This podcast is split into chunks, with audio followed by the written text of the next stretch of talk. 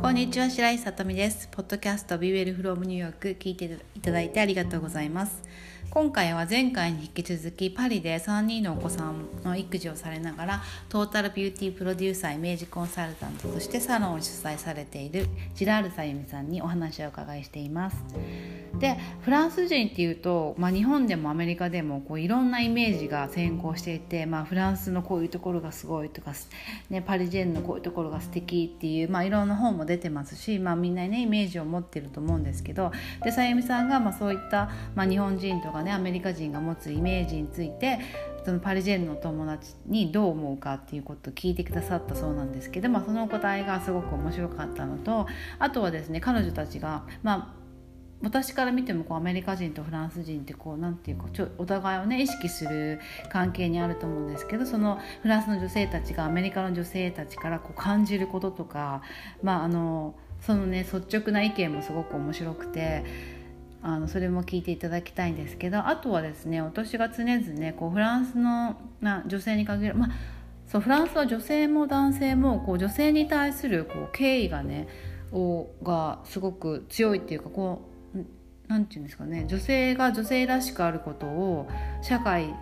であの受け入れられるすごいあの成熟した土壌みたいなのがあるなっていうふうに思っていて、まあ、アメリカよりもねそれはやっぱりフランスの方が強くて、まあ、そこがやっぱりフランス人女性から見てもそのアメリカのねなんかこう違いとして感じているそうなんですけども、まあ、それがねこう育児とか教育方針がどれぐらい影響しているのかなっていうことがすごく気になっていて、まあ、そのフェミニティに、に限らずこうじ自分の個性を受け入れられたりとか、その違いをいいものとして、まあ、あの受け入れられたりとか、まあ、そういったこう自己肯定感が高まるなんかこう秘密が育児とか教育にあるのかなっていうことが気になっていたんですけど、それもねさゆみさんがすごく面白いお話を聞かせてくださって、まあ、私はそ確かにといううなってしまったんですけど、まあ、そういったいろんな興味深いお話をシェアしてくださったので、ぜひさゆみさんのインタビューをお楽しみください。フランスの女性すごいそれのなんていうの ティーピーオー に応じてすごいワードローブをこう用意してるっていう話で、そんなに意外とシンプルじゃないっていうお話でしたよね。そのね、そうですね、あのね、フランス人女性はじゅっ着しか服を持っていないとか、ね、そういうベストセラーがアメリカ人の女性のね書いた本でしたけども、うんうん、私すごいああそっかと思って結構共感したんですけども、お友達に聞いたらフランス人のお友達に聞いたら、うん、そんなことないわよってじゅっ着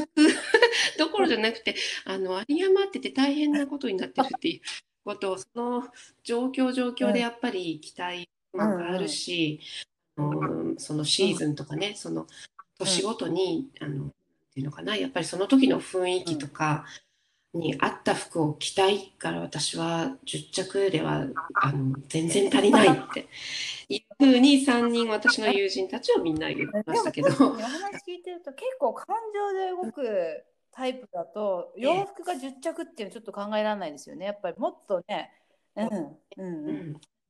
靴とかも皆さんすごいたくさん持ってるし、うんうんうん、なんていうのかな、やっぱりじゅっ着、男性はじゅっ着、じゅっ着でもねいけると思うんですけど、女性はやっぱりねあのママたちと会う時のお洋服とか、お外の時のお洋服とか、彼とデートに行く時のお洋服とか、やっぱりあのえそういうのを考えるのも楽しいし、やっぱじゅっ着だけだと厳しい、あのコーディネートさすがに厳しいですよね。そうするとこうみんな結構自分のスタイルを持ってるんですけど、それともこう気分っていうかに応じていろいろ楽しむ感じ、あのベースとなるスタイルはあると思いますよ、うん、スポーティーなのがベースなのか、はいはい、もうちょっとあの、まあ、一人の友人は私はスカートの方が似合うからって言って、うん、スカートがメインだったりとか、やっぱり似合うものを自分たちで研究してそれに基づいた、うん、あのベースとなるね軸あるスタイルにその年の流行とか加えていく感じだっていうふうには話してましたけどね、えー、まあだから本当ね、あのなんていうんですか、そう文化をなんか結構面白いですね、伝え方っていうか、そのフランス役の、うん、もうアメリカでなんか留学してなんかでしたよね、そのマダムかなんかの、なんでマダムかなんかの家に滞在してたんでしたっけ。そうそう、マダムシックですね。教えてもらったって話ですよね。うんうんえー、だからまあね、面白いですよね。アメリカ、だからアメリカ人がすごいこうフランス人を意識してるって話で、そのお友達もなんかそれを感じるっておっしゃってましたよね、さゆみさんのお友達。そうそう、私の友人たちもフランス人の友人たちもアメリカ人の女性がフランス人の女性をすごい意識しているのが分かると、うん、もしかして私たちに嫉妬しているのかもみたいなことをねそんすごい自意識過剰みたいな感じもするんだけどすごい嫉妬なのかもとかってそんなこともお話してたんで面白いなと思って、だからそれは私たちがフェミニンであるからそこがなんか間違いとしてなんかこうちょっと嫉妬みたいなものを感じるっていう話ですよね。そうですね、多分アメリカの社会だと結構こうあんまりフェミニンさを強調するのってどうなのみたいな感じもね、うん、ありますよね。まあ、特にこうなんか仕事の面とかになるとね、うん、意識して出さないっていうのは、うん、でも逆になんかフランス人フランス人ってみんなフェミニストだと思います？どうだろう、あんまりなんか私あんまりいろいろ感じたことはないんですけどね、うん、なんかでも女性を尊重するっていう感じはそれはありますよ、すごく、ね、うん、だから逆に女性がなんかこうフェなんかフェミニーさとかはあんまり意識せずのもあるのかなと思うんですよね、うん、そうですね。あとはあの女性として生まれて、うん、もともと持ってるもの、自分のある意味宝じゃないですか、そういうところをなんで見せないのみたいな、うんうん、ね、美しいところだからと思って、うんうん、そういう感じもあるのかなっていう。なんか、うん、確かに社会としてこうフェミニーさというか女性らしさをこうな敬うみたいな文化はフランスの方がなんか成熟している感じがして、うん、アメリカだと特にこう、ね、仕事の局面とかに置くとそういう出しすぎるとっていうのを女性側の方が逆にこうなんか考えてしまうような文化。そうです、女性のアメリカだと多分女性の方がもっとそれを意識してこうフェミニンすぎないように、ね、そういうふうに思わせるコントロール社会があって、うん、だからそういうのがなくこうなんかのびのびと出してるのにちょっとたなんかこうやっぱり何かを感じるっていうのはあるのかもしれないですね。うん、あののびのび、まあ、女性が結構のびのび着たい服を着てるっていう感じはありますけどね、うん、フランスって、うん、ありますね、はい、でもお仕事の局面になると仕事になるともあの逆にパンツスーツ着てとかそういうのもあるんですか？あんまり変わらない。そうですね、あんまりなんか皆さん気にしてないような感じが、スカートでもパンツでも、もうあの皆さん結構好きなように着てがします。だけど多分金融業界とかってあのやはり女性でもスカートの方が正式なスタイルなんですよね。私も昔金融にいたんで言われ注意されましたけど、女性はスカートが正式なお洋服なのよって言われて注意されま、アメリカの会社だったんですけどね、当時はやっぱりそうでしたよ。あのスーツは女性はスカートがスカートスタイルが基本。へー、びっくりしました、うん、パンツスーツはカジュアルとみなされると言われて。そうなんですね、うん、まあだからやっぱり意外とねアメリカ人ってそういうところでアメリカ人は女性が気にしすぎないといけないっていうところがまだ、まあ、ちょっとずつ変わってきてると思いますけどあるかもしれないですね、うん、そ, そこら辺がまたね違いとしてちょっとこうのびのびしているフランスの女性を見るとんって思うところは、はい、ね、うん、ね、でそれでねなんか そ, そのなんかそのフランスの女性のこうのびのびしたとことかあとやっぱりこうなんか個性をね受け入れられたりとか自分のね自分を肯定するなんかこう力がすごい強いような気するんですけど、そういうのがね教育と関係しているのかなっていうのがすごい気になっていて、でさゆみさんねさんにんのお子さん育てていらっしゃいますけどそこら辺はどういうふうに感じられます？そうですね、あのすごいやっぱりちっちゃい頃から、うん、あの日本のような育て方ではないですけれどもある程度やっぱり自分あなたはどうしたいのっていうことは、ね、聞かれる聞かれますし、わうちの子たちは日本人気質が強かったので、自分の意見を言えず、いつもこう先生にクラスにもうちょっと参加して自分の意見を言ってくださいとか、あの注意されてましたけどね、私は。うん、でそれっていうのはきっと、あのフランスの学校に、特にリセに高校生になると、はい、哲学が入ってくるんですよ。へえ、全員哲学を勉強しなければいけなくて、それ面白いですよね。ないですね。ね、うん、そうなんですね。バカロレア、あの高校卒業の試験にも哲学があの出てくるんですね。それみんな受けなければいけないんですけれども、はい、あのまあある問題を出されて、それについて。えっと、テーゼがあってアンチテーゼがあって、あの仮説をね、たた、えっと、つけて自分であの論文を書いて最後まとめていくんですけれども、そういった訓練を私はあの結構日頃からみんなしてるのかなっていう感じがします。でその、その哲学の授業で習ったことをおそらく世の中でもお仕事の中とかでもね、うん、みんな、あと自分の自分自身の問題においても、うん、置き換えてこうなんていうのかな、自分の中で問うんじゃないかなっていう感じがちょっとあります。あ、でもそれすごいわかる感じします、うん、なんかフランスってほら映画とか見ててもなんかこうね、うん、中にこう入っていくみたいなタイプの映画多いですよね。あれはやっぱすごくね、うん、自分の中を掘り下げていくみたいな。それが子どもの頃に哲学を学ぶっていうのがあるんですね。そうなんですよ。えー、すごい。はい、高校生からですけどね。えー、でなんかその個性を伸ばすっていうのは教育で感じられます？うん、そうですね。例えばあの今私の次女が、うん、ね、バレリーナになりたいと将来言ってまして、うん、はいはい、で中学生からそういう子たちは例えばフィギュアスケーターになりたいとか、バレリーナになりたい、ゴルフのプロになりたいとか、そういう子たち結構たくさんいるんですね。はい、あの午前中だけ学校に行って、午後は例えばバレエ学校に行ったり、テニスの、のプロについたり、フィギュアスケート の, あのプロについて、コーチについて徹底的にやったりっていう、その午後のアクティビティを学校の勉強の単位として認めてくれるってあるんですよ。で あ, あとそれ音楽もそうなんですけど、ピアノとかね、バイオリンとかも同じようなシステムがあって、そういうこう才能のある子、やりたいっていう子のために勉強のなんていうのかな、こうシステムを整えてあげて、勉強もちゃんとできるようにしてあげてるっていうのはね、私素晴らしいなと思います。えー、それはいいですね。そうなんですよ。で、そういうのが、そういうシステムが高校までちゃんとあるので、お勉強もちゃんとやりつつ、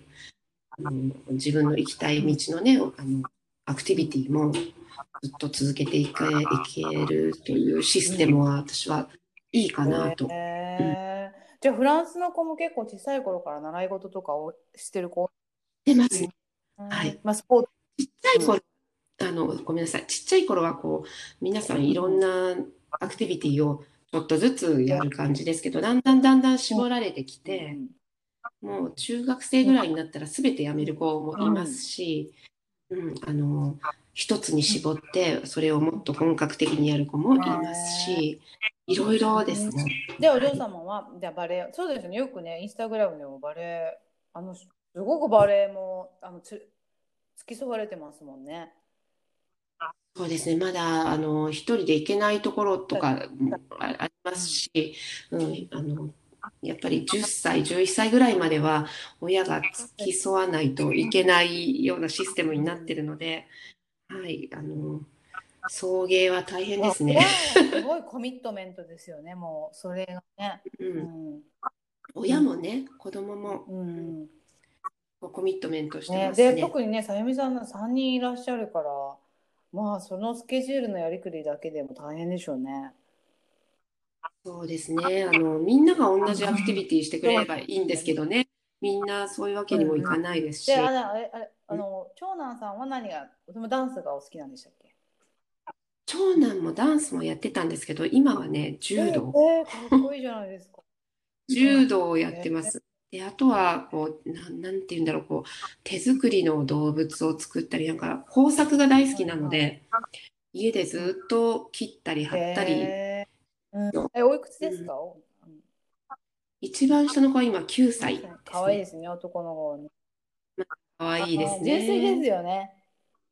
ね、で、さとみさんもあの男の子のおそう子なさんんですよ。ね、だってすごい可愛いでしょうんう。まあもちろん女の子も可愛いですけど、違う可愛さです。女の子はやっぱりもうお友達みたいになってきますけど、ね。あの、あと成長も早いというか、メンタルそうのそうね、そう。発育も女の子の方がすごい早いから、自立も、そうね、精神的自立も早いような気がするんですけど、男の子はなんかいつまでたっても赤ちゃんみたいな純粋さがあ可っ愛いでて、すよね。うん、なんかね、これはちょっと、あの、母親としてはこうグッとつかまわかれりるま感す。じ。特にあれ、あれですよ、一番下でしたっけ、男の。はい、一番ね、や下っです。ぱりまた、そのね、末っ子で男の子っていうとね、いつまでたってもこう赤ちゃんみたいな感じ、イメージ。本当本当可愛いよね。で、上のお嬢様もなんかすごくね、個性的っていうことで、それをね、すごいさゆみさんがこう、伸ばそうっていうか、こうね、受け入れて伸ばしてらっしゃるのが、私はすすごい素晴らしい。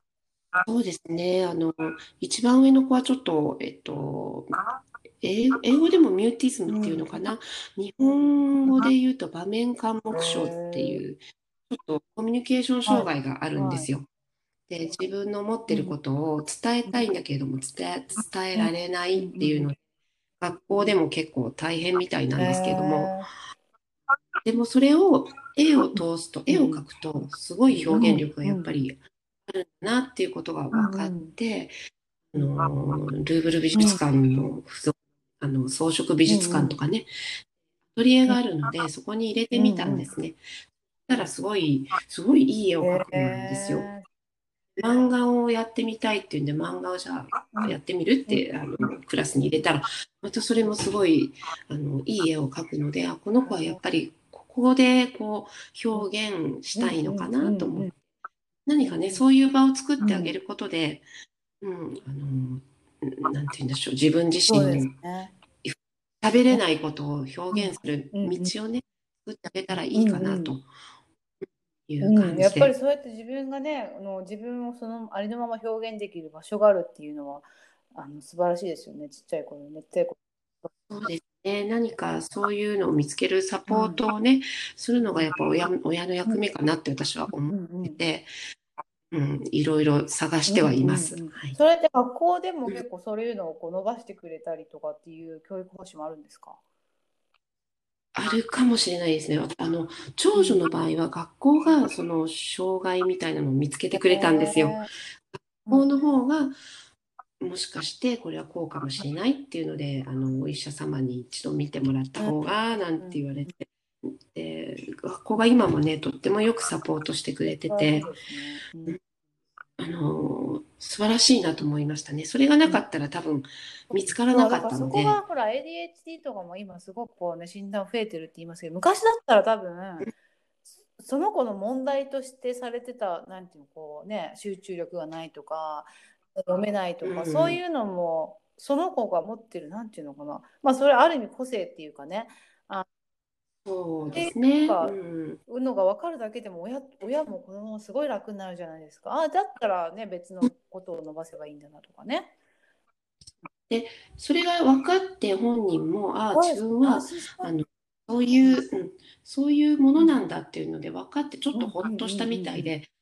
もう喋れないんだったら筆談うすん、ればういいっん、てう言っん、うん。て、学校の先生もホワイトボードに、自分用のちっちゃなホワイトボードに何か書けばいいよえ、言ってくれて、いそいれでで、すね。それう素ん、晴らしい。そうなんです。だからね、すごいありがたいうなと思っんうん。て、で、あの、全くいじめられることもなく、えうん学校をー、楽しいっえー、て言っすて、ごい。で、ま毎日毎日お勉強も頑張ってるし、えね、本当にあの先生方にはね、感謝ー、ですね。えー、じゃあやっぱフランスの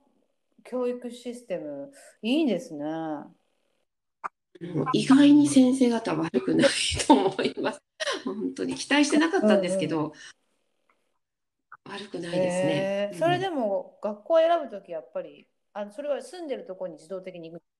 もう本当に自動的に行く公立の学校なんですよ、えーえーうん、であの大学まで公立に行けば学費かかんないんですもんね。学費ゼロですね、基本的にほぼ、はい、でもそれもね、うん、あの子供がほらアメリカみたいにすごいあのスチューデントローンが、ね、抱えて社会に出なきゃいけないわけじゃないし、親もねあの自分の生活を切り詰めて大学費を貯めなきゃいけないわけでもないし、やっぱりそこら辺も変わってきますよね、そのみたいなのもね、うん、やっぱりあのそんなにお金たくさん稼いでなくても自立して生きられるっていうのとかね、うん、お金が全てじゃない感じがフランスってありますね。あの別にお金なくても幸せは楽しいことはいっぱいあるみたいな、そんな感じの雰囲気は確かにありますよね。そこいいですよね。やっぱアメリカに住んでるとすごい本当全部自己責任じゃないですか。なん、なんていうの、全部子供のね大学費、老後の話もそうだし、そうやっぱりもうそんなバケーションって言ってる場合じゃない、もっと仕事しなきゃっていうふうになります、うん、あだからそのあの周りのねお母さんたち見ててもやっぱ仕事の働き方とそんなにじゃあ、あのもうもっとお金お金っていうよりはこうバランスをとってあのそうですね、うん、例えばあのフランスの学校で普通の公立の学校とか水曜日お休みのところも多いんですよ、はいはい、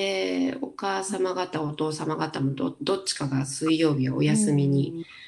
うん、するワーキングスタイルに、うん、もう会社との契約もそういう風にしてもらってたりっていう方もすごく多いですよ。で水曜日にはお母さんママは休んで、うん、その代わり子どものお稽古ごと全部連れて行ったりとか子どもと一緒に過ごす日みたいな、うんうん、感じの人がとても多いですね、うんはい。そうするとじゃあお仕事は結構、まあ、その会社勤めされてたり自分のフリーランスっていうか自分でお仕事されてたりっていう人が多いんですか？うん、多いですね。あの特にお子さんちっちゃいうちはあのなるべくかあの会社のに勤める時間をもうミニマムにしてる方も多いですし、あとはもうやめて自分で個人で何かをやってるっていう方もすごい多いと思いますね。周りを見てる感じでそんな感じの方が多いです。なんか、なんかほら、うん、イメージとしてフランス、フランス人のほら子育てでね、こっち日本あのアメリカで流行った本があって、それえっとなんだっけな、あの育児の方法で、でフランス人の女性はママは公園に行っても子供と遊ばないとかね、うん、なんていうの、あの、うん、とにかく子供をもう大人として扱うっていう話で、だからこう食べ物もあの子供専用の食事作らないし、うん、あとこう会話も子供に合わせた会話をしないとかね、なんかそういうのを書いてる本がある、ね、うん、そこら辺なんかどうです？公園行ってママも遊びます？一緒に。私ね最近変わってると思いますよ。いっぱい一緒に遊んでる、うん、ママと見ますし、うん、昔は私がまだ来たばっかりの頃はママたちはハイヒール履いてベンチに座って子供たちをほっぽってるみたいなのがねあったんですけど、最近みんなハイヒールなんて履いてない、誰もスニーカーで子供と一緒にトロティネットあのキックボードとかねやったりっていう人がすごい増えたような気がする。昔の昔とはもうなんか変わってきてるような気がしますね。えー、子供が小さい頃はお仕事ちょっとねスローにしたりお休みしたりして育児に専念する女性も結構ねいらっしゃるっておっしゃってましたもんね。えあの私の周りは多いですよ。えー、あのこの時期は限られてるからって言って、うんえーうん、こうファイナンシャルにね財政的にそれが許されるんであれば、うん、あの今の時期はゆっくり子供といるっていう方いますよ。うんうん、いやアメリカでもさ、うん僕も結構いるんですよそういう人は。なんかイメージとしてはね、うん、そこでもバリバリ働く。なんかフランス人特にあのすぐさんかげつぐらいでも復帰してずっとナニーさん、ね、預けてるっていうなんか、なんか勝手なイメージありましたけど意外とそうでもないんですね。そうですね、あのいちねんぐらい休んでる人も結構多いと思いますよ。うん、あでも産休あるんですよね、うん、仕事そうそう産休もねしっかりあるしそれを延長することもできるし、うん、そこら辺の保障がきっちりしてるのはいいですよねフランスは。そうですね、うん、そう私の知り合いでもこっちで離婚して、まあ、フランス人のカップルだったんですけど離婚して今はシングルマザーになってって、うん、フランスの出身なんですけどでえー、なんでもフランスに帰りたくないのってそんなになんかこうフランスの方が育てやすそうじゃないですかその、ね、いろんな保証も実家で、うん、彼女は、まあ、ミュージシャンなんですけど平日は幼稚園で音楽とフランス語を教えてであと夜とか週末にこう歌ったりしてて、うん、まあだからそれがニューヨークでしたいからっていう理由でねですけど、うん、私だったら絶対フランスにか帰りたいと思う。シングルマザーはフランスの方が育てやすそうですよね。そんなことないですか？そうですね。あのシングルで子供がいても本当に何の支障もない感じは確かにありますし、うん、なんでかわかんないけどみんなすぐにまた別の人と出会って、うんうんうん、すぐに一緒になってたりとかあいっぱいみんな出会いがあるんだな、いいななんて思ったりもね、うん、しますね。ね、ここはなんかだから楽しそうっておっしゃってましたよね、うん、周りのシングルそうそう私の周りのシングルマザーもみんな楽しそうなんで、えーえー、あのシングルでもなんていうの人生すごいエンジョイしてる感があっていいですね、うんうん、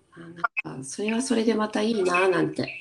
思いましたね、えー、やっぱりなんか、うん、いいですね、まあ、ニューヨークもシングルの、ね、シングルマザーの人も多いですけどやっぱりといっても生活が、うんまあ、でもフランスも生活費安くないですよねパリもね結構物価高いですよね。高いですね。で、税金も高いし、もうそうでもなんだかんだ言って私思うんですけど、フランス人はこうアメリカに憧れてるところもねすごく感じるんですよね。うん、すごいみんなニューヨークに行ってきたのとても楽しかったとかいつも話しますよ。フランスにマイアミあのフロリダに行ってきたのよとかやっぱりアメリカのことをいろいろ好きみたいですね、まあ、不思議な関係ですよね本当にね、えー、それ観察するのは面白いですよねパリにすごい面白いですよ、えーうん、だから一人一人こういろんなママ友がいて、うんね、あのファッションの話から、うん、こう政治の話とかすることもあるし、うんうん、本当なんて子供を通じて本当だったら知り合えないようなお友達がね、うん、できていくっていうのは本当子供様々ですよ。子供のおかげで、うん、お友達ができるって世界が広がりますよね、うん、本当に、うん、さゆみさんの話いかがでしたか？まあ、このフランス人に対する憧れとかイメージって私もずっとまあ持っていて、まあ、それを、ね、あのずっとパリにお住まいでお仕事や育児をされているさゆみさんにお伺いしたことで、まあ、すごくこうクリアになったというかでそれでその中で自分が取り入れられそうなものはちょっと取り入れて、まあね、日本もアメリカもそうだと思うんですけどついついこうまあ、真面目になりすぎるっていうかこう、ね、特にアメリカなんかセルフコントロールをいかに し, してこそ一人前みたいな感、まあ、日本も同じだと思いますけどでそれでついついこう自分をがんじがらめにしてしまうところがあるのでそういったあの、まあ、フランスの女性のなんていうんですかこうあ人生のアップアンダウンも受け入れるっていうか浮き沈みも、まあ、そういうもんだと思って受け入れるとか、まあ、そういったものを、まあ、苦しみながらも人生を楽しむっていう部分が、まあ、それがなんか憧れにつながってたのかなっていうふうに今は 思, 思っていて、まあそのね、さゆみさんにいろんなリアルなお話をお伺いできてすごく良かったなと思っています。でこのポッドキャストはニューヨークがさんがつからロックダウンになって、まあ、外にも出れずにじゅうよじかん子どもたちと、まあ、ずっと家にいる生活で、で、まあ、それが外の世界とのまあこうつながりみたいなのを、まあ、まあ自分の中で求めていた部分があったと思うんですけど、まあ、それでいろんな、ね、女性たちのお話を伺いすることができて、まあ、自分が一番私自身が一番こう勉強になったり楽しかったりしたんですけど、まあ、それを想像した以上の多くのあの方たちに聞いていただいて、で、まあ、コメントいただいたりメッセージいただいたりしたことがすごく励みになりました。で、にせんにじゅうねんはもうこれこちらで最後のエピソードになるんですけども、またにせんにじゅういちねんにたくさんの女性たちにインタビューしていきたいと思っています。で、本当にこう聞いていただける方がいたからこそ、ね、私もこうあの今これエピソードにじゅうなので 10名の方にインタビューさせていただいたんですけれども、まあ、それがすごく励みになってあの本当にありがとうございました。またに来年もでももう、ね、今年も終わりっていう話をしてるのがもうちょっとびっくり、今年は本当に早かったんですけれども、まあ、また続けていきたいと思ってますので、まあ、よかったら私のインスタグラムのリンクが説明欄に貼ってありますので、そちらで感想などシェアしていただけると嬉しいです。あとアップルポッドキャストで聞いていただいている場合は、この一番下にレートやレビューを残せるあのところがありますので、そちらにもし残していただけるととっても励みになります。で、えーと、もしまだ聞いていないエピソードがあればぜひ聞いてみてください。どのエピソードもすごくあのインタビューさせていただく方のこう個性とか、そのか生き方とか考え方がすごくあの出ていて、私自身とってもすごくあのインスパイアされたりとか、まあ、あのヒントをいただいたりとかする部分がたくさんあって、あの本当にこれはですね、にせんにじゅうねん私があの一番こうなんていうんですかね、やってよかったことっていうかあの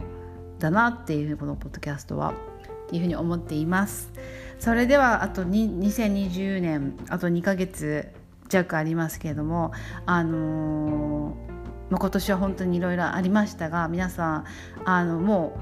う今ね、私の今のテーマは頑張りすぎないっていうことなんですけども、ね、目標とか達成するっていうこと以前にも毎日こうやって、ね、生きられるだけでももう十分でちょっと大げさですけど、あの本当にこのねコロナがあってロックダウンがあってたくさんの人が亡くなって、学校にも行けなくて仕事もなくなってっていう中で、うんもう毎日暮らせるだけで、まあ、それでまずいいかなっていう感じで、もうあの、まあ、頑張りすぎない、あの軽やかに生きるっていうのを、まあ今年も残りも来年もテーマにしていきたいと思ってるんですけど、まあ、インスタグラムはこれからも毎日あの更新していきますので、そちらの方で見ていただいて、またにせんにじゅういちねんにポッドキャストでお会いできると嬉しいです。それではこれまで聞いていただいてありがとうございました。また来年お会いしましょう。